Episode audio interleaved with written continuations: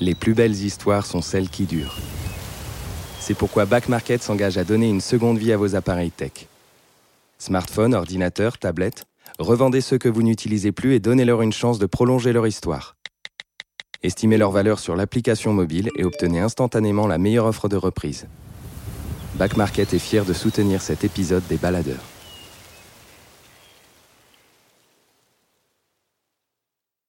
Avant ce bonus, laissez-moi vous parler de Recto Verso, un projet sur lequel on travaille depuis huit mois pour vous permettre d'organiser vous-même vos aventures en pleine nature en France.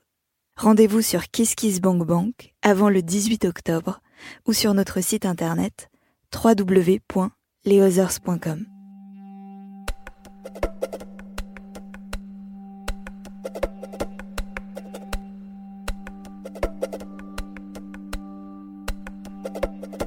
Les baladeurs, bonus de l'épisode 44 avec Nicolas Favresse. Sean, il est irlandais. Euh, du coup, il a vraiment une grosse culture musicale dans sa famille. Euh, toutes les fêtes, euh, Noël, les anniversaires et tout ça, c'est dans, leur culture. ils chantent, ils jouent de la musique tout le temps. Du coup, lui, il avait, il avait vraiment, il a baigné dans cette culture. Après, c'est des styles musicaux un peu particuliers. Hein.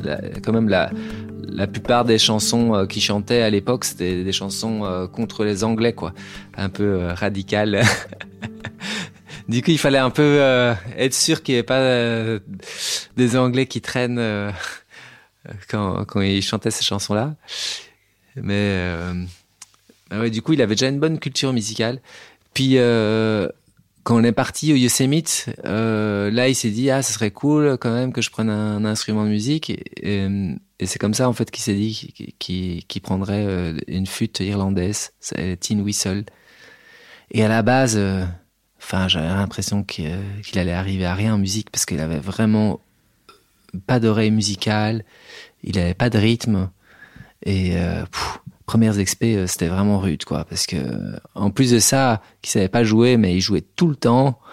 Et, enfin, en plus, c'est, un son quand même vachement aigu, vachement, euh, ouais, c'était vraiment usant, quoi. Et dans les portes à quand il fait mauvais, que tu dois attendre et que t'as euh, sa flûte qui, qui fait du boucan, ouais, c'était pas évident. Mais bon, j'ai, j'ai essayé de, de rester, de bien l'encourager, tu vois, de pas de lui faire croire que j'aimais bien sa musique pour que voilà pour, le stimuler à progresser. Et et en fait ouais, étonnamment euh, enfin maintenant euh, enfin vraiment je pensais que c'était inespéré quoi. Il avait pas d'oreille musicale quoi. Et maintenant en fait il a il a développé une bonne oreille musicale et il joue bien.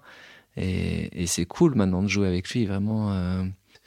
et, et ce qui est ce qui est cool au Yosemite c'est quand tu es à la saison un peu la haute saison bah, tu te retrouves sur El Capitan et là, tu as 50 autres euh, personnes qui logent dans la paroi. Donc, tu as déjà ton, ton audience là. Et quand tu sors les instruments de musique, là, les gens, ils sont... Euh, tu vois, après, après avoir grimpé toute la journée, tu poses son porte euh, il fait nuit, tu vois les étoiles, et là, tu joues de la musique. C'est trop bon, quoi. Et, et les gens, et, ouais, on entendait que les gens, ils réagissaient en plus à la musique et tout. Ouais, ça, ça, ça faisait plaisir aux gens, quoi. Retrouvez l'histoire de Trois Belles sur un Big Wall, le 44e épisode des Baladeurs.